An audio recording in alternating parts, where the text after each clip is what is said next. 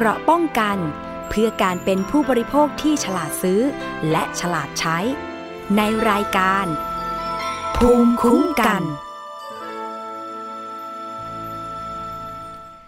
สวัสดีค่ะคุณผู้ฟังค่ะขอต้อนรับคุณผู้ฟังทุกท่านค่ะ เข้าสู่รายการ ภูมิคุ้มกันรายการเพื่อผู้บริโภคค่ะ วันนี้คุณผู้ฟังอยู่กับดิฉัน อ้อมอุสาเอี่ยมสุวรรณนะคะ รับหน้าที่มาดำเนินรายการในวันนี้ค่ะ และยังฟังข่าวสารดีๆนะคะ ในรายการภูมิคุ้มกันได้ ผ่านทางช่องทางค่ะ w w w t h a i PBS Podcast com และแอปพลิเคชัน Thai PBS Podcast ค่ะ ซึ่งตอนนี้ถ้าใครที่ยังไม่มีแอปพลิเคชันนี้นะคะ ก็สามารถที่จะดาวน์โหลดได้ ผ่านทางระบบ Android iOS นะคะ และไปกดไลค์กดแชร์กันได้ค่ะ ผ่านทาง Facebook Twitter YouTube ไทย PBS Podcast และขอสวัสดีคุณผู้ฟังนะคะ ที่ฟังอยู่ตามสถานีวิทยุชุมชนที่เชื่อมโยงสัญญาณทั่วประเทศเลยค่ะ คุณผู้ฟังขาในช่วงที่หลังสงกรานต์แบบนี้นะคะ หลายคนสนุกสนานล่าเริงนะคะ ได้เดินทางกลับบ้านกลับไปชาร์จพลังกับคนที่เรารัก แต่เรื่องของผู้บริโภคถูกหลอกถูกโกงยังอยู่กับพวกเราค่ะ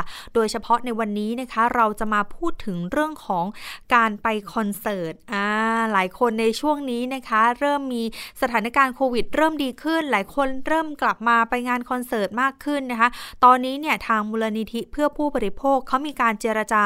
คืนเงินให้กับผู้ซื้อบัตรคอนเสิร์ตศิลปินเกาหลีมักตวนด้วยนะคะ เรื่องนี้ก็ต้องมาติดตามกัน ส่วนอีกหนึ่งเรื่องค่ะเป็นเรื่องของความสวยความงาม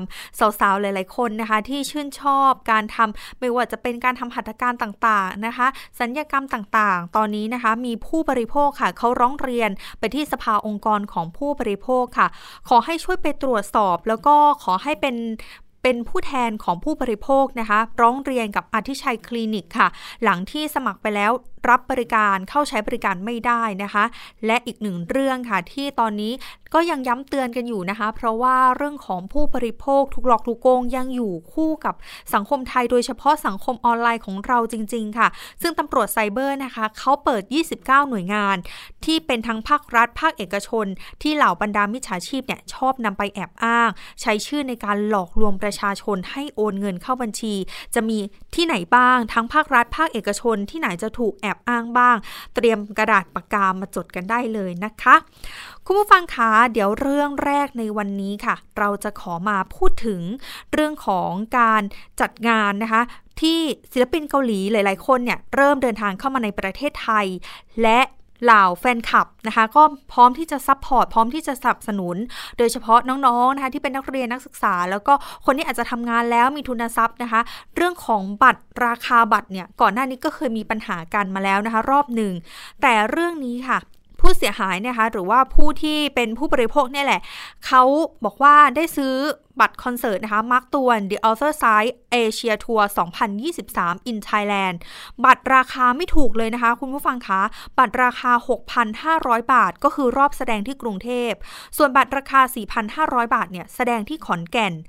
พอผู้บริโภคค่ะ ซื้อบัตรไปแล้ว ปรากฏว่าทางผู้จัดงานเนี่ยมีการปรับเปลี่ยนผังเวที ซึ่งทางผู้บริโภคหรือว่าน้องๆ แฟนคลับเนี่ยก็มองว่าอ้าวแล้วทำไมตอนที่ซื้อบัตรเนี่ยทำไมไม่เป็นไปตามที่ตกลงกันไว้นะคะ ซึ่งวันนี้นะคะ มูลนิธิเพื่อผู้บริโภคค่ะเขาก็เป็นตัวแทนตัวกลางนะคะในการเจรจากับผู้จัดคอนเสิร์ตค่ะ ให้มารับผิดชอบในเรื่องนี้นะคะ ซึ่งตอนนี้เนี่ยมีข่าวดีด้วยนะคะ ซึ่งผู้จัดคอนเสิร์ตเนี่ยก็เตรียมที่จะคืนเงินให้กับน้องๆ ให้กับแฟนคลับที่ซื้อบัตรนะคะ เรื่องนี้ค่ะมูลนิธิเพื่อผู้บริโภคนะคะ หัวหน้าฝ่ายพิทักษ์สิทธิผู้บริโภคบอกเลยนะคะว่า หลังจากที่ได้รับเรื่องร้องเรียนจากทางน้องๆ แฟนคลับค่ะ บอกว่ามีการจัดผังเวทีใหม่ ซึ่งเขาอ้างนะคะ เขาอ้างว่าเป็นความต้องการของศิลปิน แต่ว่าทางน้องๆแฟนคลับบอกว่าอยากจะให้จัดเวทีใหม่ได้ไหมให้เป็นการใกล้ชิดกับศิลปินมากขึ้น ทั้งเวทีในกรุงเทพแล้วก็ขอนแก่น ซึ่งตรงนี้ค่ะทางมูลนิธิเพื่อผู้บริโภคก็มีการยื่น ข้อเสนอนะคะถึงผู้จัดว่าควรออกประกาศคืนเงิน หรือว่าคืนตั๋วให้กับผู้ที่ไม่พอใจกับผังเวทีใหม่ ซึ่งวันนี้นะคะเราได้รับเกียรติจากคุณธนัทธรรมมิสกุลค่ะ หัวหน้าฝ่ายพิทักษ์สิทธิ ผู้บริโภคมูลนิธิเพื่อผู้บริโภค เป็นผู้ต่อสู้เป็นตัวแทนของผู้บริโภค แล้วก็เหล่าแฟนคลับนะคะ ออกมาอัปเดตว่าตอนนี้เนี่ยที่ผู้จัดจะคืนเงินให้กับผู้ที่ซื้อบัตรคอนเสิร์ตจะมีรายละเอียดอย่างไรบ้าง ตอนนี้คุณธนัทอยู่ในสายกับเราเรียบร้อยแล้วนะคะ สวัสดีค่ะ คุณธนัทคะ สวัสดีครับผู้ฟังทุกท่านครับ พี่ธนัทคะตอนนี้เนี่ย ถ้าย้อนกลับไปเรื่องของที่แฟนคลับมาติดต่อกับทางมูลนิธิเพื่อผู้บริโภค ร้องเรียนเรื่องของการซื้อบัตรคอนเสิร์ตมักตัวเนี่ยเป็นยังไงบ้างคะจะขอย้อนกลับไปในวันที่เริ่มจำหน่ายเลยนะฮะค่ะเอ่อของคอนเสิร์ต Mark Tuan เนี่ย มีทางบริษัทไบรท์แพนเทอร์เนี่ยเป็นผู้ได้ลิขสิทธิ์นะฮะในสี่ประเทศอืมที่ที่เป็นการจัดคอนเสิร์ตของทาง Mark Tuan เอ่อเริ่มจำหน่ายบัตรผ่าน All Ticket เมื่อวันที่สองเมษายนนะฮะเป็นต้นมาจนถึงวันที่สี่เนี่ย มันก็เกิดประเด็นตรงที่ว่าผู้จัดมีการแจ้งใน Facebook แล้วก็ทวิตเตอร์ของทางบริษัทไบรท์นะฮะว่าจะมีการเปลี่ยนผังอืมสำหรับเอ่อราคาตั๋วในราคา6,500นะฮะขอแจกแจงอย่างนี้เนื่องจากว่าเอ่อมีทั้งหมดอยู่6ราคา ก็คือ8,500 8,500เนี่ยเป็น VIP สุดๆเลยก็คือว่า สามารถที่จะถ่ายรูปกับทางมาร์กตัวได้หนึ่งต่อหนึ่งค่นะฮะส่วนระยะเวลาจะเป็นเท่าไหร่อันนั้นก็แล้ว แต่ในแต่ละรอบของของของรอบที่ผู้จัดอะนะฮะจนถึงวันที่สี่เนี่ยได้มีประเด็นก็คือว่าเขาได้เปลี่ยนเขาได้เปลี่ยนผังคือในส่วนของเอ่อตัวบัตรหกพันห้าที่ที่ทางผู้ซื้อบัตรหกพันห้ามองว่า เออเป็นการขยายเหมือนกับเป็นเป็นเป็นตัวเป็นตัวเอ่อจากแรกเนี่ย มันจะใช้เป็นตัวทีกับหัวค่ะ ใช่ไหมฮะพอวันที่สี่เนี่ยเอ่อทางผู้จัดขอเปลี่ยนผังโดยประกาศนะฮะประกาศใน Facebook และทวิตเตอร์กลับไปเป็นตัวทีตั้งค่ะก็คือทำให้ด้านหน้าในราคาหกหกพันห้าเนี่ย หมายถึงว่าสั้นลง แต่มันจะไปขยายในราคาของห้าพันห้าให้มันกว้างขึ้นค่ะทำให้ตัวของหกพันห้าเนี่ย คนที่ซื้อตัวหกพันห้าเนี่ยมองว่าความใกล้ชิดกับศิลปินมันน้อยลง น้อยลงกว่าห้าพันห้าที่ได้รับการขยาย นะฮะซึ่งอันนี้มันก็เป็นประเด็นก็คือหลังจากวันที่สี่เนี่ยเอ่อทางผู้ซื้อบัตรคอนเสิร์ตก็ได้ร้องหน่วยงานต่างๆนะฮะไม่ว่าจะเป็นสคบสภามูลที่เพื่อผู้บริโภคนะฮะทางเราเองเนี่ยมองเห็นปัญหามาแล้วค่ะตั้งแต่วันที่สี่ห้าหกวันที่เจ็ดเนี่ย ผมก็เลยหาข้อมูลก็คือเราเริ่มหาข้อมูลแต่วันที่ห้าแล้วแหละค่ะแต่ก็ยังก็ยังก็ยังลองดูว่า เออเคสที่จะร้องในราคาตัวหกพันห้าเนี่ยมีมากขนาดไหน จนถึงวันที่เจ็ดเนี่ยเออเราก็เลยยกหูหาทางบริษัท ซึ่งก็น่าจะเอ่อพอดีจังหวะเหมาะเหม่งเนอะได้เบอร์ของทางอาจจะเป็น อาจจะเป็นซีเนียร์นิดนึงค่ะเราก็ทำความเข้าใจกับเขาขอความเอ่อร่วมมือก็คือการเจรจาไกล่เกลี่ยทางโทรศัพท์อะนะฮะซึ่งอืมซึ่งอันเนี้ยเราก็ต้องขอขอบคุณตัวบริษัทด้วยที่ให้ให้ความร่วมมือในการหาทางออกร่วมกันค่ะนะฮะเราก็มีการเราก็เลยเริ่มส่งรายชื่อตั้งแต่วันที่เจ็ด ในรายชื่อของวันที่สี่วันที่ค่ะห้าวันที่หกวันที่เจ็ดค่ะแล้วก็วันที่สิบวันที่สิบเอ็ดนะฮะไปจนถึงวันที่สิบสองเอ่อจนมาทราบว่าเขาได้มีการออกแนวทางแก้ไขแล้วในวันที่สิบสองค่ะนะฮะแล้วก็ได้เริ่มประกาศใน Facebook แล้วก็ทวิตเตอร์ของบริษัทไบแพนเทิลนะฮะว่าจะมีการรับคืนตั๋วของ 6,500 นะฮะแล้วก็ระยะเวลาเอ่อเริ่มเข้ากรอก Google Form ตั้งแต่วันที่ 12 จนถึง ณ วันนี้ วันที่ 18 เมษายนประมาณสองทุ่มนะฮะ แล้วหลังจากนั้นเนี่ยในวันที่ 21 เขาจะจะเริ่มส่ง SMS กับผู้ที่จะขอคืนเงินนะฮะ ซึ่งตั๋วตอนนี้ทุกคนยังไม่ได้ รู้ค่ะแต่เลข รู้แต่เลขอืมทิเก็ตว่าจะเป็นเลขที่เท่าไหร่ค่ะในในในบัตรราคาเท่าไหร่นะฮะ จนถึงวันที่ 21 นั้นน่ะ คนที่ขอเอ่อขอรับขอรับเงินคืนเนี่ย ซึ่งตอนนี้เราทราบยอดแล้ว เพราะเมื่อกี้เพิ่งโทรคุยกับทางบริษัท เราขอเสนอขยายขยายนะฮะซึ่งอันนี้เขาก็ยังไม่กล้ารับปากค่ะแล้วก็ขอให้มีช่องทางในการคืนเงินที่ที่อาจจะมากกว่าเซเว่นอะไรทำนองเนี้ยนะฮะซึ่งอันนี้เขาเขาเขาก็บอกว่าเขามีมาตรการตรงนี้อยู่ แล้วก็ค่ะเซเว่นนี่มีจำนวนสาขาทั่วประเทศเป็นเป็นหลักหมื่นอยู่ ซึ่งซึ่งอันนี้เราเข้าใจว่าเป็นบริษัทเอ่อร่วมทุนของทางทรูเนาะค่ะซึ่งอันเนี้ยเอ่อเขาก็เขาก็เขาก็ลองรับไปหารือกับทางผู้บริหารก่อน นะฮะอืมแต่ว่าเอ่อความสำเร็จที่ผ่านมาเนี่ยเอ่อเราก็ขอให้เขาคืนเงินนะฮะซึ่งซึ่งอันนี้ก็อยู่ที่ทางเอ่อฝั่งของของผู้บริโภคแล้ว แล้วก็จำนวนตอนนี้ที่เราทราบเนี่ยก็คืออยู่ที่ประมาณ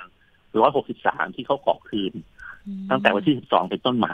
ค่ะ หลังจากที่มูลนิธิเพื่อผู้บริโภคเนี่ยต่อสู้แล้วก็ดำเนินการเรื่องนี้ให้ทางผู้บริโภคหรือว่าแฟนคลับเอง มีเสียงตอบรับยังไงกับเรื่องนี้บ้างคะพี่ธนัทคะ คือก็จะมีเอ่อหลากหลายกลุ่มอยู่นะฮะในในบางกลุ่มที่เขาเป็นแฟนคลับตัวยงเขาก็บอกว่าเออปัญหานี้มันอาจจะมันอาจจะเล็กน้อยกับอีกกลุ่มหนึ่งที่เขามองว่า เอ้ยคุณมาเปลี่ยนผังแล้วทำไมเหมือนกับคุณไม่คุยกันตั้งแต่แรกอะ่ะระหว่างบริษัทผู้จัดในเมืองไทยกับไม่ว่าจะผ่านออแกไนซ์หรือจะผ่านไปโดยตรงดีลกับบริษัทของศิลปินที่ต่างประเทศใช่ไหมซึ่งอันนี้มันจะต้องมีการคุยผัง หรือว่าคุยรูปแบบ หรือว่าคุยอะไรต่างๆ ให้มันจบก่อนที่คุณจะเริ่มขายบัตรวันที่สองอันนี้อันนี้คือคือประเด็นที่เราเราบอกเข้าไปนะซึ่งอันนี้มันก็ถือว่าเป็นความผิดของตัวบริษัท ในเมืองไทยนี่แหละทำไมคุณเริ่มขายที่สองแต่คุณมาเปลี่ยนผังวันที่สี่ซึ่ง ซึ่งคนเขาอยากจะใกล้ชิดอยู่แล้ว ซึ่งระดับราคาหกพันห้าเนี่ย มันก็เหมือนกับเป็นรอง VIP ถึงแม้ว่าจะไม่ได้ถ่ายรูปกับศิลปินตัวต่อตัวนะฮะแต่เขาก็เขาก็ถือว่าเขาได้เลือกเอ่อ ได้เลือกที่นั่งที่เขาพึงพอใจแล้ว อะไรทำนองนี้ซึ่งอันนี้มันก็ถือว่าเป็นความผิดที่ทางทางบริษัทเองจะต้องไปไปปรับปรุงแก้ไขในการจัดคอนเสิร์ตครั้งต่อไป อืมค่ะแล้วเรื่องนี้ค่ะ ถือว่าเป็นตัวอย่างให้กับผู้ที่เป็นผู้บริโภคเป็นเหล่าแฟนคลับแบบนี้ ซึ่งทางมูลนิธิเพื่อผู้บริโภคเองเนี่ย นอกจากมีเรื่องของการขอคืนบัตรแล้วเนี่ย เรื่องของการอัปเกรดที่นั่งเราเข้าไปดูแลเรื่องนี้ด้วยไหมคะ การอัปเกรดที่นั่งเนี่ยตอนนี้ทางทางบริษัทผู้จัดเองเขาจะให้อัปเกรดในยอดยอดบัตรที่ต่ำกลับมาขึ้นสูงนะฮะแต่ราคาแปดพันห้าตอนนี้เขาได้แจ้งแล้วว่าเต็มเต็มตอนนี้ก็จะเหลือเออถ้าถูกว่าหกพันห้าต้องการยกเลิก ยกเลิกเพื่ออัพลงเนี่ย ตอนนี้อาจอาจอาจอาจจะไม่ได้ นอกจากยกเลิกหกพันห้าแล้วก็ไปรอการเปิดรอบขายของตัวห้าพันห้า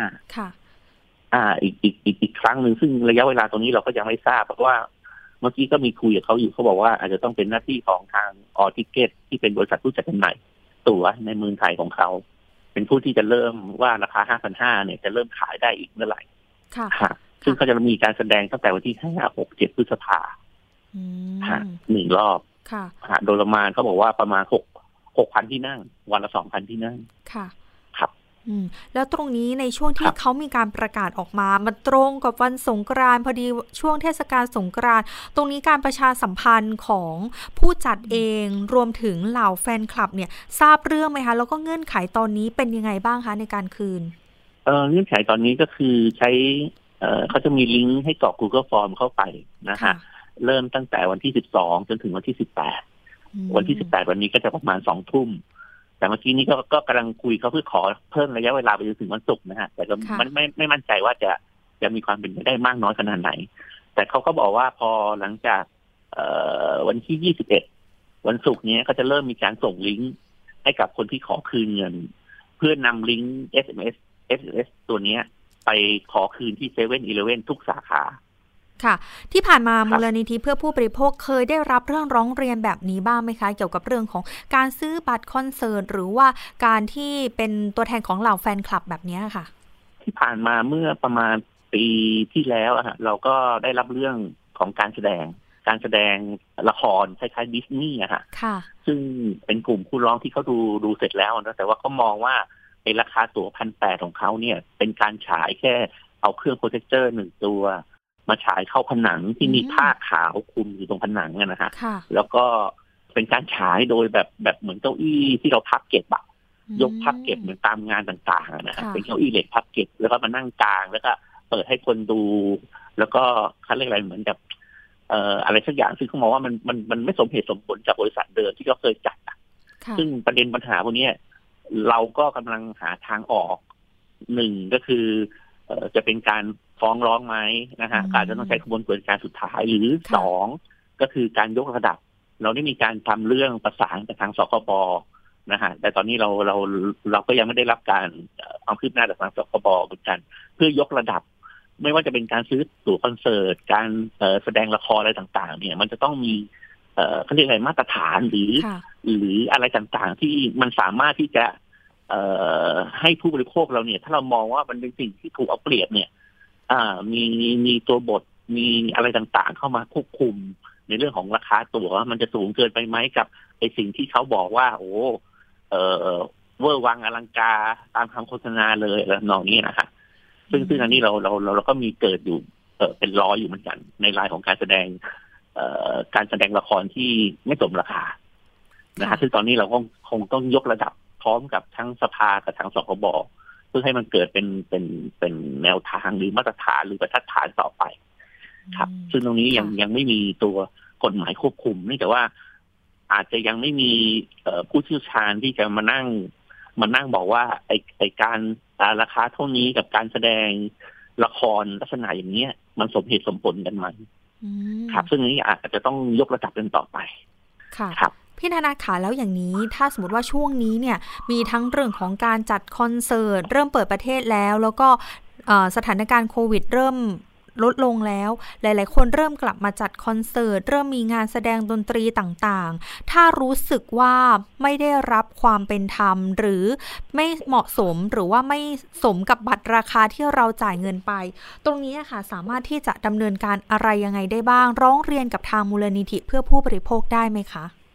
ครับทางมูลนิธิเพื่อผู้บริโภคยินดีอะฮะ แล้วก็ช่องทางในการร้องเรียนของเราเนี่ย ก็มีทั้งโทรศัพท์ inbox Facebook หรือว่า Line Official นะฮะ หรือว่าหน้าเพจของมูลนิธิเพื่อผู้บริโภคเอง รวมถึงอีเมล campaign at consumer thai org แต่ว่าสิ่งสิ่งประการสำคัญเลยเราอยากจะฝากทางผู้ชมนะฮะผู้ชมต่าง ๆ เนี่ย ไม่ว่าจะเป็นในเรื่องของคอนเสิร์ต หรือในเรื่องของโรงละครอะไรต่าง ๆ นะคะขอให้เก็บรายละเอียดก็คือ ถ้าตั๋วต้องคืนเขาก็ขอให้ถ่ายรูปตั๋วไว้นะฮะหรือว่าแคปหน้าจอที่เราสั่งซื้อไว้นะฮะเพื่อระบุว่าตัวตนของเราเนี่ย เป็นผู้ที่ดู เสร็จแล้วพอเกิดปัญหาอะไรต่าง ๆ เนี่ยเออเราก็สามารถที่จะนำรายละเอียดต่างๆ ไม่ว่าจะเป็นในเรื่องของรูปแบบการแสดง หน้าเพจของเขาหรือหน้าทวิตเตอร์ของเขาเป็นลักษณะอย่างไรรวมถึงวันณวันจริง ๆ ที่เราเดินทางไปถึงเนี่ย แล้วเราเกิดเจอลักษณะที่เรามองว่าเขาหรือเราเขาเอาเปรียบเรา เราเสียเปรียบเขานะฮะดำเนินการเก็บรวบรวมพยานหลักฐานต่างๆ ไม่ว่าจะก่อนการแสดงหรือหรือว่าดูจบการแสดงแล้วเนี่ย ก็สามารถที่จะร้องเรียนในปัญหาที่เรามองว่าเราถูกเอาเปรียบได้ค่ะ อย่างนี้ต้องมีการแจ้งความหรือว่าดำเนินการก่อนที่จะมาถึงมูลนิธิเพื่อผู้บริโภคไหมคะ หรือว่าเราสามารถถ้ารู้สึกไม่เป็นธรรมรู้สึกว่าไม่เหมาะสมกับเราแล้ว เราสามารถร้องเรียนได้เลยคะ คือการแจ้งความนี้มันก็เพียงแต่อาจจะแค่ลงบันทึกประจำวันนะฮะซึ่งอันนี้ก็อาจจะยังไม่ใช่ประเด็นหลัก ก็สามารถร้องเรียนมาในในในในหน้าในหน้าเพจของมูลที่เพื่อผู้บริโภคได้ได้เลยสุดท้ายค่ะ อยากให้พี่ธนัทฝากถึงผู้บริโภคที่กำลังจะมาซื้อสินค้าหรือใช้บริการที่เกี่ยวข้องกับการซื้อบัตรคอนเสิร์ต การดูเทศกาลดนตรีการดูละครการดูภาพยนตร์ต่าง ๆ ค่ะ คืออันนี้เราอาจจะต้องฝากนิดหนึ่งนะฮะอาจจะต้องฝากทางผู้บริโภค หรือว่าผู้ที่จะซื้อบัตรชมการแสดงหรือคอนเสิร์ตต่าง ๆ เนี่ยขอให้เราเอคือคือผมเข้าใจนะว่าเราเองเนี่ยจะต้องมีศิลปินหรือว่ารักศิลปินอยู่เราอยู่ในใจ แต่ว่าถ้าเราถ้าเรามองแล้วบางครั้งเนี่ยเราถูกเอาเปรียบ เราก็ต้องรวบรวมพยานเอกสารหรือหลักฐานหรือแคปหน้าจอต่างๆ เพราะตอนนี้มันมีมันเป็นสู่ในโลกของโซเชียลนะฮะเราสามารถที่จะแคปหรือว่าถ่ายไว้ก่อนได้นะฮะ เราต้องลุกขึ้นมาเพื่อเพื่อเพื่อร้องเรียนเพื่อกล้าที่จะร้องเรียนแทนที่เราจะเก็บเงียบเงียบนั้นไว้ แล้วก็เออไปบ่นพึนพำในพันทิปไปบ่นพึนพำในเฟซบุ๊กของเราอะไรทำนองนี้เราอาจจะต้องลุกขึ้นมา เพื่อร้องเรียน แต่ว่าการร้องเรียนเนี่ยเออเราก็ต้องยอมรับตรงๆว่ามันอาจจะต้องใช้ระยะเวลาสักระยะหนึ่งนะฮะในการที่หน่วยงานนั้นๆ เนี่ย จะดูว่ามันคือประเด็นปัญหาอะไรนะฮะแต่ถ้าผู้บริโภคสามารถที่จะแกะแกนได้เป็นลำดับ เหตุการณ์สถานการณ์เลยเนี่ย มันก็จะมีความชัดเจนมากขึ้นว่าความประสงค์ของเราเนี่ย เราต้องการจะร้องคอนเสิร์ตนี้อะไรบ้างหนึ่งสองสามสี่หรือการแสดงละครนี้อะไรบ้างหนึ่งสองสามสี่ที่เรามองว่าเป็นการถูกเอาเปรียบครับก็เลยจะขอฝากไว้ครับ ครบถ้วนเลยค่ะ วันนี้ต้องขอบพระคุณนะคะ คุณธนัทธรรมมิสกุลค่ะหัวหน้าฝ่ายพิทักษ์สิทธิผู้บริโภคมูลนิธิเพื่อผู้บริโภคที่ให้เกียรติมาร่วมพูดคุยกับเราในรายการภูมิคุ้มกันในวันนี้นะคะ ขอบพระคุณพี่ธนัทมากนะคะข อบคุณท่านผู้ฟังทุกท่านด้วยนะครับขอบคุณครับ ค่ะ ขอบพระคุณค่ะ สวัสดีค่ะ นี่แหละค่ะ เป็นอีกหนึ่งตัวอย่างนะคะของการลุกขึ้นมาแม้ว่าเราจะชื่นชอบศิลปิน รักชอบศิลปินของเราขนาดไหน แต่ถ้ารู้สึกว่าไม่ได้รับความเป็นธรรม รู้สึกว่าผู้บริโภคอย่างเราถูกเอาเปรียบลุกขึ้นมาค่ะ คุณผู้ฟังคะมาต่อสู้เพื่อสิทธิของพวกเรานะคะ ไม่ว่าจะเป็นเรื่องของราคาบัตรเนี่ยค่ะ แค่เรื่องของการจัดผังเวทีใหม่ ที่หลายคนอาจจะมองว่าเอ๊ะเป็นเรื่องเล็กน้อย แต่สำหรับคนที่รักศิลปินแล้ว ถ้าไม่ได้ใกล้ชิดศิลปินที่ชื่นชอบเนี่ยก็ถือว่ายอมจ่ายค่าบัตรไปแล้วก็ควรที่จะได้อะไรตอบกลับมา อย่างเช่นความพอใจของตัวเองแบบนี้นะคะ ก็ขอทวนอีกครั้งแล้วกันค่ะ เรื่องของการร้องเรียนนะคะ ก็สามารถที่จะไปดูรายละเอียดได้นะคะ ที่หน้า Facebook ของมูลนิธิเพื่อผู้บริโภค หรืออีกหนึ่งช่องทางค่ะเข้าไปดูนะคะ พิมพ์เข้า พิมพ์เข้าไปเลยนะคะ เกี่ยวกับเรื่องของการคืนบัตรให้ผู้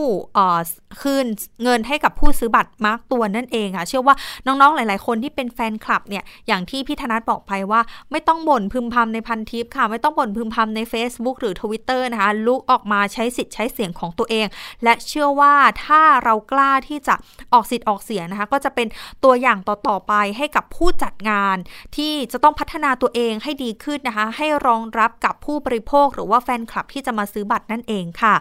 เอาละค่ะคุณผู้ฟังค่ะเรื่องที่ 2 ก็ยังเป็นเรื่องของผู้บริโภค แต่ข้ามมาที่ความสวยความงามกันบ้างค่ะ ใครที่ชื่นชอบเกี่ยวกับเรื่องของการฉีดนะคะการทำหัตถการต่างๆ เกี่ยวกับใบหน้าการเสริมความงามนะคะ ต้องมาฟังตรงนี้เลยค่ะ เพราะว่าตอนนี้เนี่ย ผู้เสียหายนะคะเขารวมตัวกันค่ะ ไปร้องเรียนที่สภาองค์กรของผู้บริโภค นี่ก็เป็นอีกหนึ่งหน่วยงานเหมือนกันที่เดินหน้าต่อสู้เพื่อผู้บริโภคนะคะคุณโสพลหนูรัตค่ะ หัวหน้าฝ่ายคุ้มครอง และพิทักษ์สิทธิผู้บริโภค สภาองค์กรของผู้บริโภคบอกว่าที่ผ่านมาค่ะ ได้รับเรื่องร้องเรียนจากผู้บริโภคจำนวนมากเลยค่ะ เกี่ยวกับเรื่องของการใช้บริการสถานประกอบเวชกรรมคลินิกความงามของบริษัทอธิชัย 7 824 จำกัด หรือว่า r i n w i c h คลินิกเวชกรรม ในสาขาเซ็นทรัลพระราม 9 นะคะ แต่ว่าหลังจากที่สมัครไปจ่ายเงินไปค่ะ ไม่สามารถที่จะใช้บริการได้ แล้วก็คลินิกดังกล่าวเนี่ย ได้ประกาศให้ผู้บริโภคที่ใช้บริการที่ให้ไปใช้บริการที่ อัลตราคลินิกนะคะที่ชั้น 10 ของเซ็นทรัลพระราม 9 ต่อมาค่ะวันที่ 11 เมษายนที่ผ่านมาเนี่ยมีการประกาศปิดกิจการ หรือว่างดให้บริการทาง Facebook ทาง Facebook Fanpage อธิชัยนะคะ ซึ่งสภาองค์กรของผู้บริโภคก็เห็นว่า การกระทำดังกล่าวเนี่ยค่ะเป็นการกระทำที่ผิดสัญญาการให้บริการ และเป็นการละเมิดสิทธิของผู้บริโภค ตามพระราชบัญญัติคุ้มครองผู้บริโภคพุทธศักราช 2522 ซึ่งในประกาศของคณะกรรมการว่าด้วยสัญญานะคะ เรื่องการให้ธุรกิจการให้บริการเสริมความงาม เป็นธุรกิจที่ควบคุมรายการในหลักฐานการรับเงิน พุทธศักราช 2563 ค่ะซึ่งเรื่องนี้ค่ะ สภาองค์กรของผู้บริโภคบอกว่า ถ้าผู้บริโภคจะเจอกับปัญหานี้ ได้รับผลกระทบจากเหตุการณ์ดังกล่าว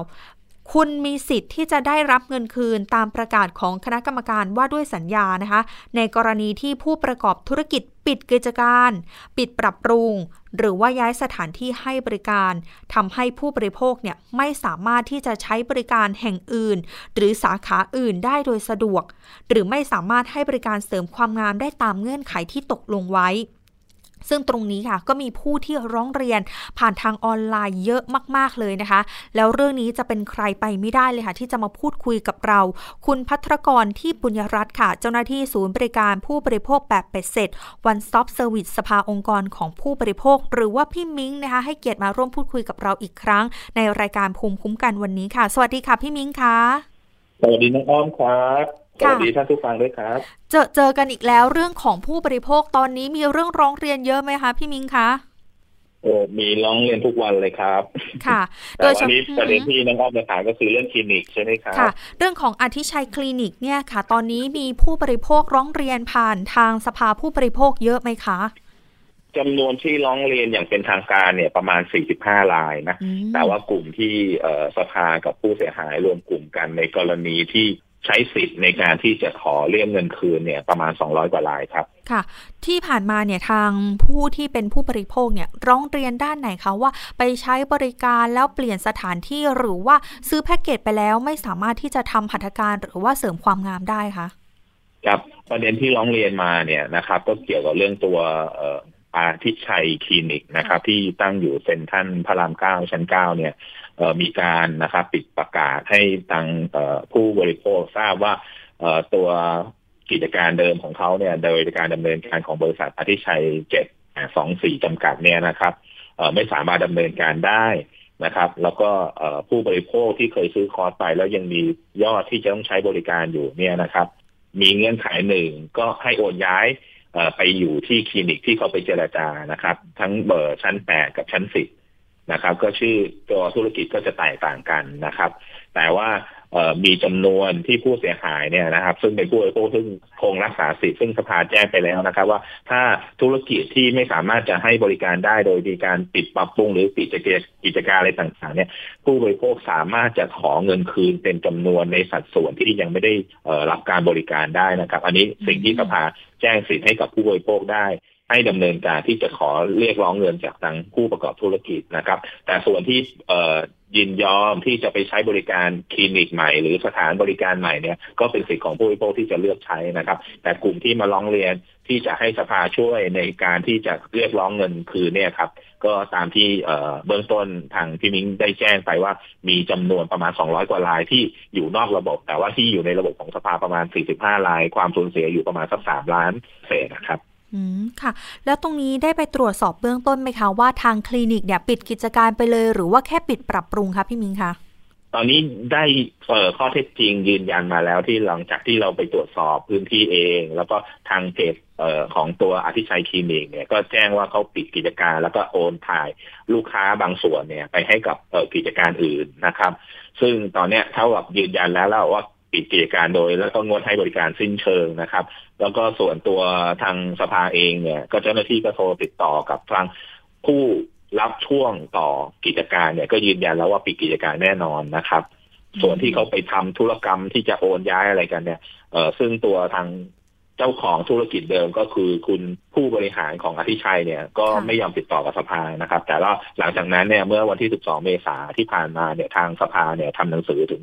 ตัวกรรมการผู้จัดการนะครับ ว่าให้ชี้แจงนะครับ แล้วก็เงื่อนไข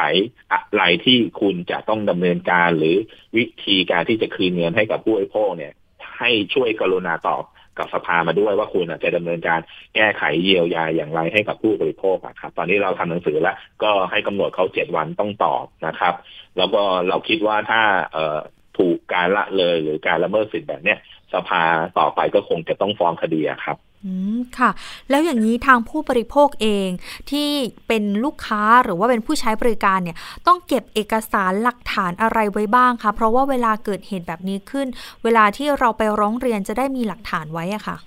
ครับ อันนี้ก็เบื้องต้นเป็นหลักฐานทั่วไปนะครับว่าการที่เราไปใช้ซื้อสินค้าบริการต่างๆเนี่ยควรที่จะมีหลักฐานพอสมควรในการที่จะเรียกร้องสิทธิ์ของเรานะครับ เช่น ส่วนใหญ่เนี่ยผู้บริโภคจะบอกว่า หลักฐานนานแล้วหาไม่เจอ แต่ว่าแน่นอนเนี่ย ตอนที่คุณโอนเงินนะครับ หรืออาจจะซื้อผ่านทางเอ่อระบบออนไลน์อย่างเงี้ย มันจะปรากฏหลักฐานท่านเอ่อต้องใจเย็นๆแล้วก็คิด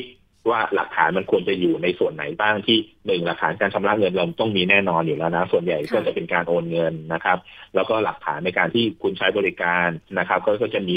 ขอเขาเรียกว่าคอร์สการ์ดของลูกค้าของเขาเนี่ย ซึ่งมันเอ่อบางครั้งเอ่อทางตัว พนักงานของคลินิกนั้นๆ ก็อาจจะมีการส่งมาแชทกันในไลน์อะไรต่างๆ เนี่ยเอ่ออันนั้นก็ถือว่าเป็นหลักฐานพอสมควรนะครับอืมที่จะค่ะเอามาร้องเรียนกับทางสภาได้ครับ อืมค่ะ แล้วอยากให้พี่มิงค่ะ บอกถึงผู้บริโภคหน่อยเวลาที่ไปเลือกคลินิกต่างๆ บางคนบอกว่าอุ๊ยโปรโมชั่นดี บางคนบอกว่ามีผู้ติดตามเยอะหรือว่ามีเน็ตไอดอลมีอินฟลูเอนเซอร์คนดังไปรีวิว เวลาที่เราจะเลือกใช้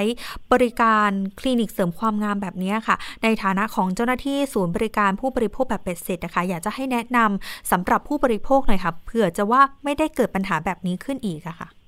ครับ ส่วนใหญ่ที่เกิดปัญหาเนี่ย เพราะว่าเราไปซื้อคอร์สล่วงหน้านะครับอืมแล้วก็จะมีโปรโมชั่นเนี่ยมายั่วยวนนะครับค่ะเอ่อให้เราที่จะยอมจ่ายเงินออกไปเอ่อล่วงหน้าจำนวนมากๆ แล้วก็ตอนเนี้ยเราที่เราเอ่อเอ่อสภาเปิดในส่วนของเรื่อง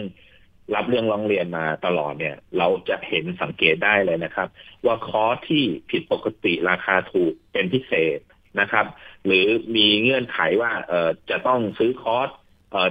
จำนวนมากๆ แล้วก็จ่ายเงินเป็นจำนวนล่วงหน้ามาก ๆ แบบนี้ฮะอันนี้ผมว่าให้พึงระวังเลยนะครับ เราเอ่ออย่างน้อยเนี่ยจ่ายเงินเป็นหลายครั้ง หรือว่าซื้อคอที่เราคิดว่าเราสามารถจะจำกัดความเสียหายของเราได้ในระดับที่เออเวลาถ้าสมมติเกิดเหตุแบบนี้ เราจะ ความสูญเสียของเราจะน้อยลงนะครับ เช่นหลักพันเนี่ย ยอมซื้อคอสักหนึ่งเดือนสองเดือนเนี่ยผมว่ายังพอเป็นได้การที่จะชำระเงินเป็นจำนวนเป็นหลายแสนนะครับ บางรายเนี่ยอาจจะถึงล้านด้วยซ้ำในในเคสของกรณีนี้นะครับ ว่าซื้อคอร์สเนี่ยเป็นหลายหลายปีเลยนะครับ เพราะว่าคอร์สเสริมความงามในแง่ของตัวธุรกิจเองเนี่ยมันมีหลากหลายกิจกรรมที่เขาจะให้ทำนะครับ เช่นฉีดโบท็อกอะไรเงี้ยมูลค่าที่ซื้อคอร์สแพงๆแบบนี้อาจจะต้องระวังเป็นพิเศษนะครับ อืมค่ะ แล้วถ้าย้อนกลับไปทางสภาองค์กรของผู้บริโภคเคยได้รับเรื่องร้องเรียน หรือว่ามีผู้บริโภค ผู้ใช้บริการคลินิกเนี่ยมาขอความช่วยเหลือแบบนี้บ้างไหมคะโอ้จำนวนมากเลยครับ เฉพาะเอ่อนี่เดือนเมษาใช่ไหมก่อนหน้านี้ก็บริษัทเอสเปร่าที่สยามสเคปก็ผู้เสียหายจำนวนมาก อันนั้นก็ จะติดตามยากนิดนึงเนื่องจากตัวผู้ประกอบธุรกิจเนี่ยตัดการติดต่อกับทางผู้บริโภคโดยสิ้นเชิงเลยอะคือ เหมือนอารมณ์ว่าเธออยากจะได้เงินเธอไปฟ้องเอานะครับ อันนี้ผมว่ามันพฤติการณ์ในแง่การประกอบธุรกิจที่มันส่อเจตนาไม่สุจริต หรือไม่มีธรรมาภิบาลแล้วก็ละเมิดสิทธิผู้บริโภคเนี่ยอะไรอย่างเงี้ยสภาก็มีธงในการดำเนินคดีแน่นอนนะครับ ค่ะ หลังจากที่ผู้บริโภคได้รวมตัวกันทางสภาได้ยื่นให้ทางผู้ประกอบการมาให้คำชี้แจงแล้ว ขั้นตอนหลังจากนี้ถ้าไปถึงเรื่องของการฟ้องเป็นคดีเนี่ย เราจะดำเนินการต่อไปยังไงบ้างคะก็ให้ร้องเรียนมาที่สภานะครับ แล้วก็สภาเนี่ยก็จะมีวาระในส่วนของเรื่องการที่จะนำรายชื่อผู้เสียหายจำนวนค่ามูลค่าความเสียหายเสนอต่อ คณะอนุการพิจารณาคดีของสภาองค์กรของบริโภคเพื่อที่อนุมัติให้มีการฟ้องคดีนะครับ เรียกร้องสิทธิ์แทนผู้บริโภคครับอืมค่ะ แล้วหลังจากนี้ถ้าทางผู้เสียหายอยากจะร้องเรียน ผ่านทางสภาองค์กรของผู้บริโภค เห็นแล้วว่ารวมตัวกันเป็นปึกแผ่น อันนี้เราสามารถที่จะเข้าไปร้องเรียนผ่านช่องทางไหน แล้วต้องใช้หลักฐานอะไรบ้างคะครับก็ร้องเรียนมาที่เพจของสภาองค์กรของผู้บริโภคก็ได้นะครับ หรือเว็บไซต์ ของสภาองค์กรของผู้บริโภคก็คือ www.tcc.or.th นะครับ แล้วก็มันจะมีเมนูเรื่องร้องเรียนท่านก็กดเข้ามาได้นะครับ แล้วก็บรรยายพฤติการของธุรกิจที่มีการละเมิดสิทธิผู้บริโภคก็คือของรายคลินิกรายเนี้ยนะครับ พร้อมแนบหลักฐานนะครับใบเสร็จใบโบชัวต่างๆนะครับประวัติการที่เขารับบริการอะไรต่างๆ แล้วก็จำนวนคงเหลือที่ยังไม่ได้ใช้บริการนะครับ ก็ให้ระบุมาในคำร้องด้วยนะครับ สภาก็จะรวบรวมแล้วก็นำเสนอให้อนุกรรมการพิจารณาคดีนะครับภายในสิ้นเดือนนี้ครับค่ะแล้วมีผู้ที่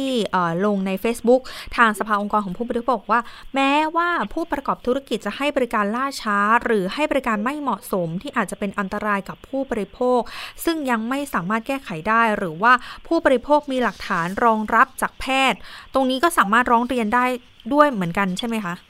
ใช่ครับ อันนี้เป็นไปตามกฎหมายหรือประกาศของทาง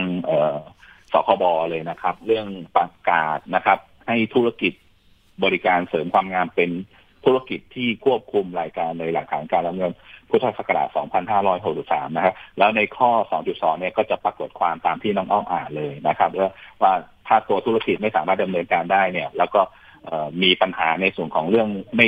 สถานที่ สะดวกในการเดินทาง หรือไม่สามารถให้บริการเสริมความงามตามเงื่อนไขที่ระบุในสัญญาได้ หรือล่าช้าเกินสมควร หรือให้บริการที่ไม่สมอันเกิดแก่อันตรายกับพวกเนี้ยพวกเนี้ยฮะก็อยู่ภายใต้ประกาศฉบับนี้นะครับ ก็สามารถที่จะร้องเรียนมาที่สภาได้ครับ ค่ะ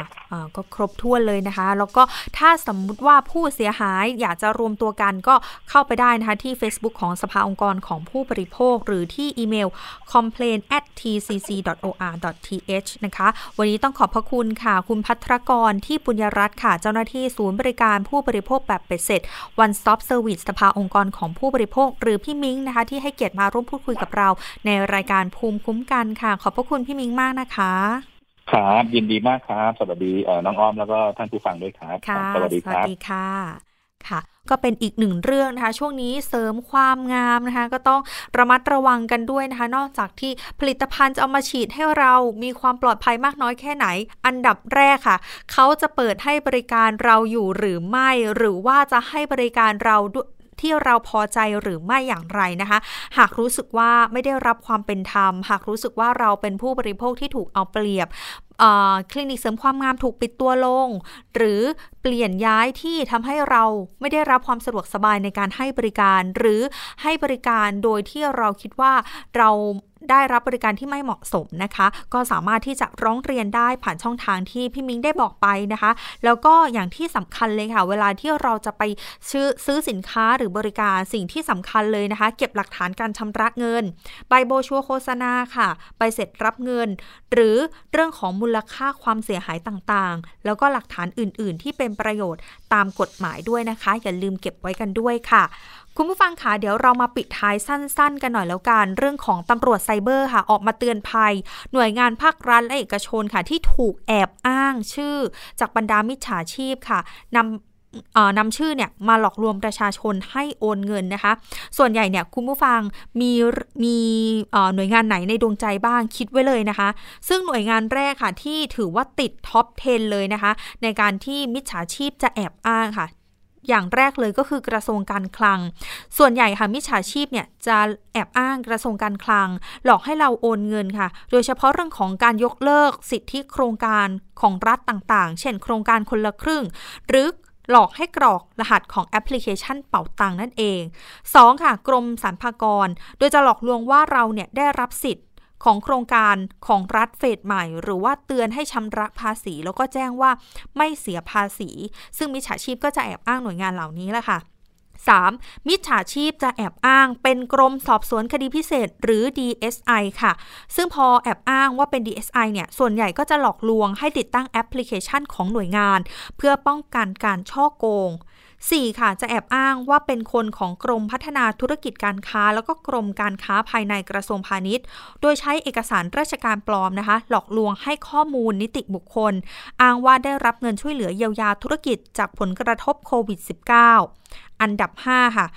มิจฉาชีพแอบอ้างเป็นกรมที่ดินค่ะ ปลอมแปลงเอกสารราชการ อ้างว่ามีการสำรวจข้อมูลผู้เสียภาษีที่ดิน หลอกลวงให้อัปเดตฐานข้อมูลตามที่อยู่อาศัย หรือให้ยืนยันกรรมสิทธิ์ในที่ดิน หรืออาคารชุดต่างๆ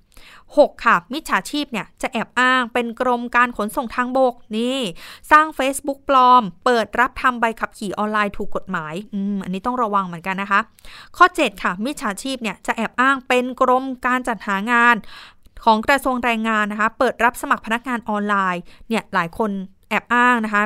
สำหรับมิจฉาชีพ แอบอ้างให้ทำงานออนไลน์แบบนี้นะคะ แล้วก็ยังมีอีกหน่วยงานอื่นๆนะคะที่ถูกแอบอ้างจากมิจฉาชีพ คุณผู้ฟังก็สามารถไปดูรายละเอียดเพิ่มเติมได้นะคะ ผ่านทางกองบัญชาการตำรวจสืบสวนสอบสวนอาชญากรรมทางเทคโนโลยี หรือบอชสอทนะคะ เข้าไปที่ Facebook ได้เลยค่ะ หรือว่าจะพิมพ์ CCIB นะคะเข้าไปได้เลยค่ะ ก็จะมีรายละเอียดครบถ้วนเลยนะคะ 29 หน่วยงานที่มิจฉาชีพ มักจะแอบอ้างชื่อนำมาหลอกลวงประชาชน แต่ที่สำคัญคุณผู้ชมต้องมีภูมิคุ้มกันนะคะ ในการเฝ้าระวังในการติดตามข่าวว่าเรื่องไหนจริง เรื่องไหนเท็จเรื่องไหนที่ถูกแอบอ้างบ่อยๆนะคะ คุณผู้ฟังคะเดี๋ยวเรามาปิดท้ายกันกับช่วงคิดก่อนเชื่อกับดรแก้วกังสดานอัมภัยนักพิษวิทยา และคุณชนาทิพย์ไพรพงศ์ค่ะ วันนี้เสนอตอนย้อมผมด้วยสีธรรมชาติน่าจะปลอดภัย แต่ก็มีกรณีศึกษาเกี่ยวกับสารโลโซนเฮนนาจะเป็นอย่างไรติดตามค่ะ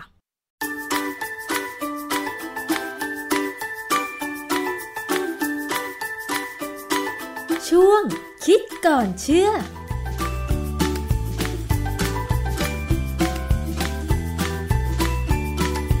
พบกันในช่วงคิดก่อนเชื่อกับดรแก้วกังสดานนภัย นักพิษวิทยากับดิฉันชนาทิพไพรพงศ์ค่ะ เรานำเรื่องใกล้ตัวมาคุยกัน สนับสนุนด้วยงานวิจัยทางวิทยาศาสตร์นะคะ ซึ่งอาจารย์แก้วก็จะอธิบายให้เข้าใจกันง่าย ๆ เพื่อว่าจะได้เป็นข้อมูลประกอบการตัดสินใจในการเลือกกินอาหาร หรือว่าเลือกซื้อสินค้ามาใช้นะคะ วันนี้เราจะพูดถึงเฮนนาคุณผู้ฟังเคยได้ยินคำนี้ไหมคะเฮนนาคืออะไร แต่ดิฉันเนี่ยเห็นหลายคนนะคะ ใช้เฮนนาในการย้อมสีผมปิดผมงอก ด้วยความเข้าใจว่าเฮนนานั้นมาจากธรรมชาติ มันจริงหรือไม่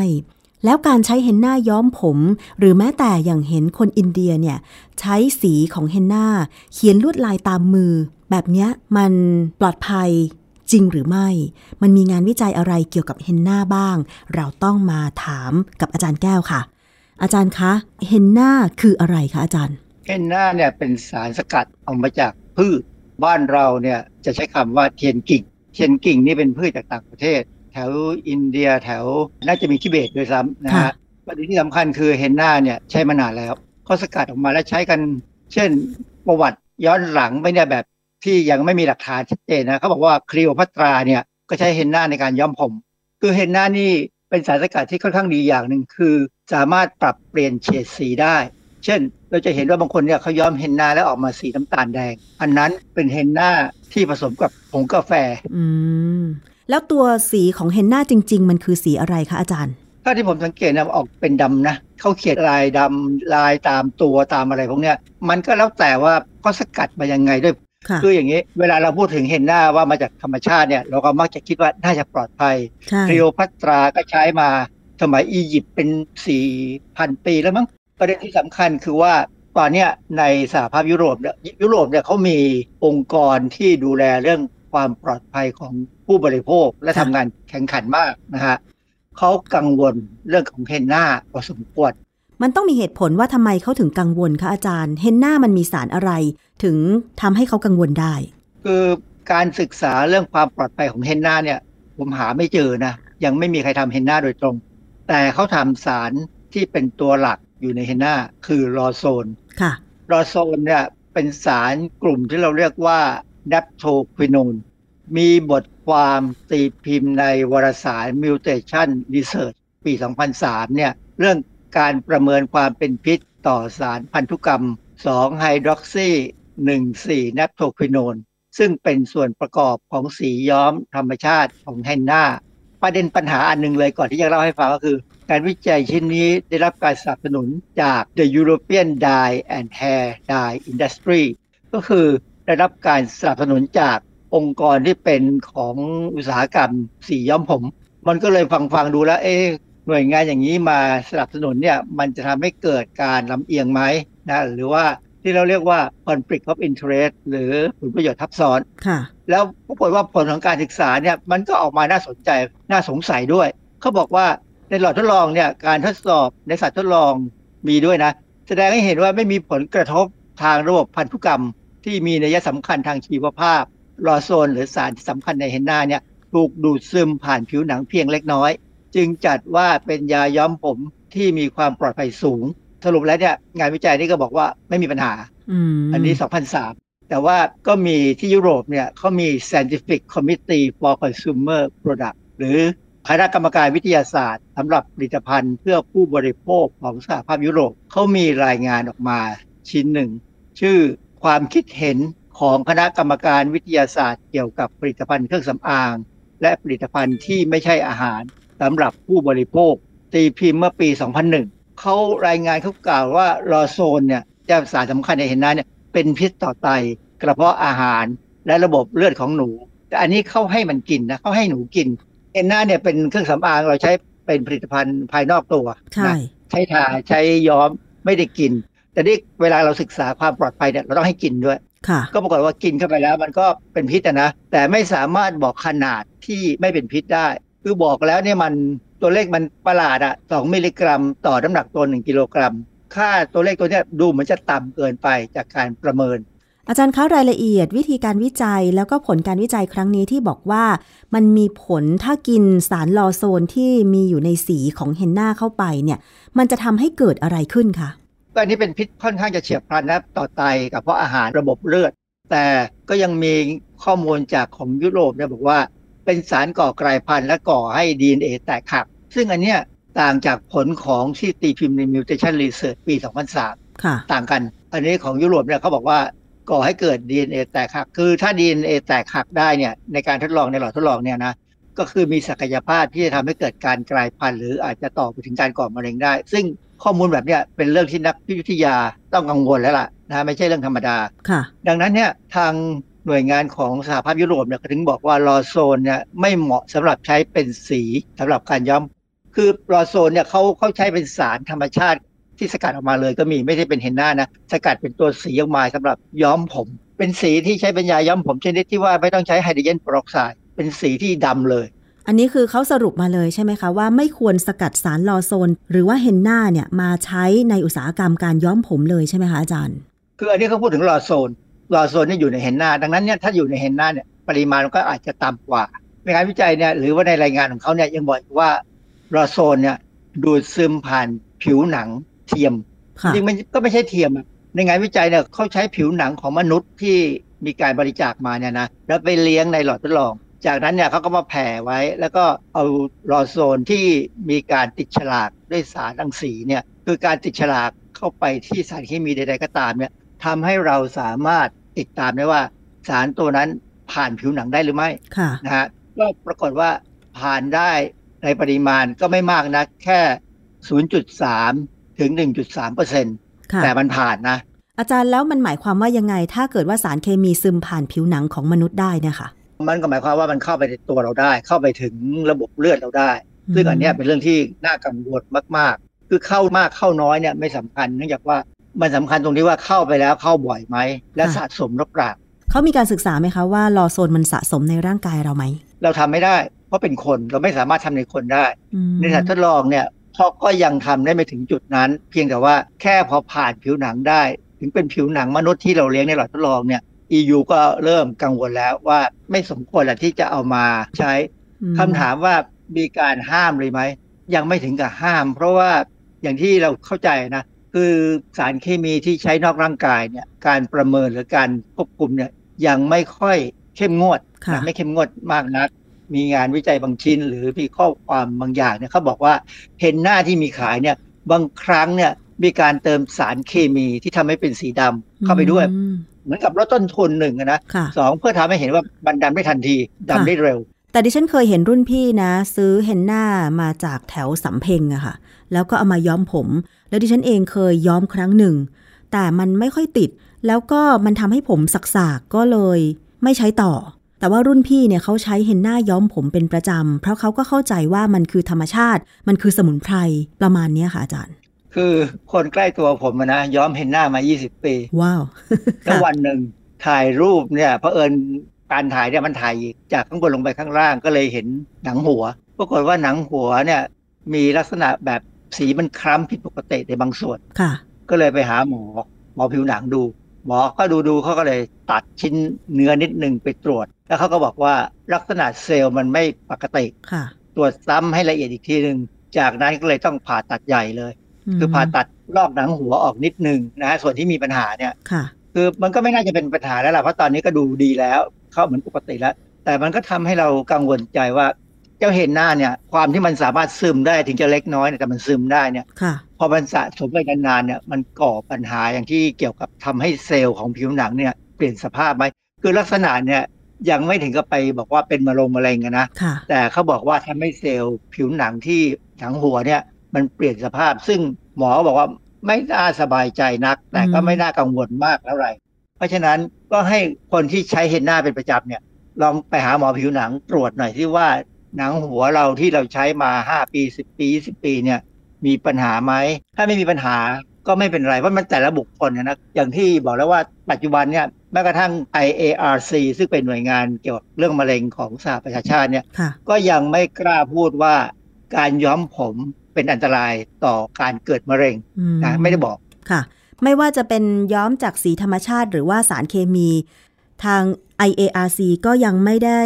พูดอย่างชัดเจนว่ามันจะก่อให้เกิดปัญหาเช่นมะเร็งตามมาใช่ไหมคะอาจารย์ บางครั้งเนี่ยสีธรรมชาติเนี่ยมันมีองค์ประกอบเยอะ หรือแม้กระทั่งยาย้อมผมที่เป็นสังเคราะห์ก็มีองค์ประกอบหลายอย่าง โดยธรรมชาติแล้วเนี่ยในการประเมินความปลอดภัยเนี่ยเราประเมินเป็นสารเคมีแต่ละตัวค่ะในการที่มันเป็นของผสมเนี่ยน้อยนักที่จะทำค่ะดังนั้นเนี่ยงานวิจัยพวกนี้ยังต้องทำต่อค่ะคนที่ย้อมผมเนี่ยก็ขอให้สังเกตตัวเอง สังเกตว่ามีอาการแสบคันหรือมีอาการผิดปกติไหมค่ะถ้าถ้าเป็นไปได้เนี่ยนะครับให้ใครเอามือถือเนี่ยถ่ายรูถ่าปยหนังศีรษะค่ะเออดูเป็นระยะระยะว่ามันเปลี่ยนผิดปกติไหมถ้ามันไม่มีปัญหาอะไรก็ไม่ว่ากัน หรือไปให้หมอดูหรือส่งไปให้หมอดูทางทางวิดีโอคอลก็ยังได้นะฮะค่ะหมอก็จะได้ประเมินว่ามีความเสี่ยงไหม ถ้ามีความเสี่ยงมีลักษณะผิดปกติเนี่ยก็จะได้จัดการแต่เนิ่นค่ะ โดยสรุปแล้วการใช้เฮนนาย้อมผมหรือเขียนตามตัวเหมือนคนอินเดียเนี่ยค่ะอาจารย์เฮนนามันมีสารที่มีชื่อว่าลอโซน ซึ่งถือว่าเป็นสารที่อาจจะทำให้เกิดการก่อกลายพันธุ์ได้ใช่ไหมคะอาจารย์ เป็นหลอดทดลองนะ เป็นการศึกษาในหลอดทดลองยังไม่ได้ทำในสัตว์ทดลอง อันหนึ่งที่ผมว่าเขายังไม่ทำก็เพราะว่ายังไม่มีสปอนเซอร์ เนื่องจากว่ามันเป็นอุตสาหกรรมนะฮะคือถ้ามันเป็นสารอาหารที่มนุษย์ต้องกินเนี่ย แต่ละประเทศก็คงทำได้เลยค่ะเพราะว่ามันเป็นเรื่องที่เราต้องดูแลความปลอดภัยผู้บริโภคอือฮึแต่ถ้าเป็นเครื่องสำอางเนี่ย ผู้บริโภคเสี่ยงเองอะอาจารย์แล้วถ้าใครยังจะย้อมผมด้วยเฮนนาต่อล่ะ อย่างเช่นไปหาซื้อเฮนนาผงตามศูนย์การค้าหรือแหล่งการค้าของคนอินเดียอย่างเงี้ย อาจารย์จะแนะนำเขายังไง เพราะว่าดิฉันเอง ตอนนั้นเคยทำอยู่ครั้งเดียว เคยย้อมผมด้วยเฮนนาอยู่ครั้งเดียว แล้วพี่เขาเป็นคนผสมให้อย่างเงี้ยค่ะ แล้วพี่เขาเป็นคนเอามาทาที่ผมเราให้ แต่มันจะเลอะนะอาจารย์ เลอะเลอะมากเลอะต้องใส่ถุงมือแล้วก็บางทีมันกระเด็นติดเพออย่างของคนของผมเนี่ยนะค่ะเขาทำในห้องน้ำมันก็กระเด็นไปติดไอ้ม่านห้องน้ำอะอืมติดเลย ตอนนั้นคือแฟนอาจารย์นี่คือซื้อเฮนนามาจากไหนคะก็ซื้อจากที่เชื่อถือได้นะแต่ว่าพวกนี้ไม่ได้ขึ้นทะเบียนอะแล้วเราจะตรวจสอบได้ไหมว่ามันเป็นเฮนนาแท้ร้อยเปอร์เซ็นหรือว่ามันผสมสีเคมีด้วยอะคะอาจารย์ คือผมไม่แน่ใจว่ามีบริษัทนำเข้าแล้วขึ้นทะเบียนไหมนะถ้ามีแล้วก็พอเชื่อถือได้เครื่องสำอางนี่ทางออยให้จดแจ้งนะว่าองค์ประกอบอะไรบ้างเขาก็คงต้องทำตามนั้นหมายความว่าทำตรงกับที่จดแจ้งไว้ว่าเป็นกี่เปอร์เซ็นต์กี่เปอร์เซ็นต์ค่ะเขาอาจจะต้องบอกว่ามีรอโซนไหมคือเฮนหน้าบางอย่างอาจจะมีรอโซนไม่สูง แต่บางอย่างอาจจะสูง หรือบางอย่างอาจจะผสมสีตัวอื่นเข้าไปด้วยอย่างที่ผมบอกไปแล้วว่า มีในในอินเทอร์เน็ตมีคนบอกมีบทความเกี่ยวกับเรื่อง การซื้อเฮนหน้าที่มีของอื่นผสม ซึ่งอาจจะเพิ่มความเสี่ยงค่ะ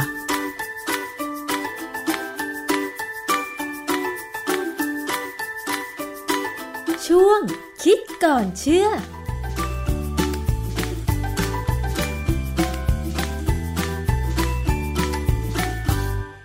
คุณผู้ฟังคะแล้วทั้งหมดนี้ค่ะก็คือเรื่องราวดีๆ ในรายการภูมิคุ้มกันรายการเพื่อผู้บริโภคค่ะ วันนี้ดิฉันอ้อมอุตสาหย่ำสวรรณและทีมงาน ขอลาคุณผู้ฟังไปก่อน พบกันใหม่ในครั้งหน้าสำหรับวันนี้ สวัสดีค่ะ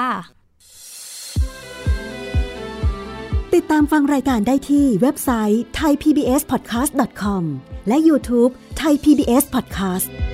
ฟังทางแอปพลิเคชัน Thai PBS Podcast Spotify Google Podcast Podbean SoundCloud และ Apple Podcast